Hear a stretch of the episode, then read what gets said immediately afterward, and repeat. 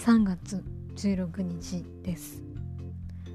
えー、昨日お話ししたような、えー、こともありまして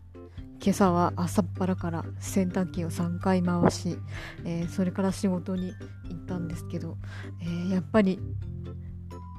え、疲れが取れず、えとにかくポンコツで、え何の役にも立たない一日でしたね、えなので明日こそはフル充電で、えー、行きたいなと思うので今晩は無理やり寝たいと思います。あとはね明日ちょっと早めに早めに帰ってお風呂入りに行こうかな。なんかすいませんこんななんか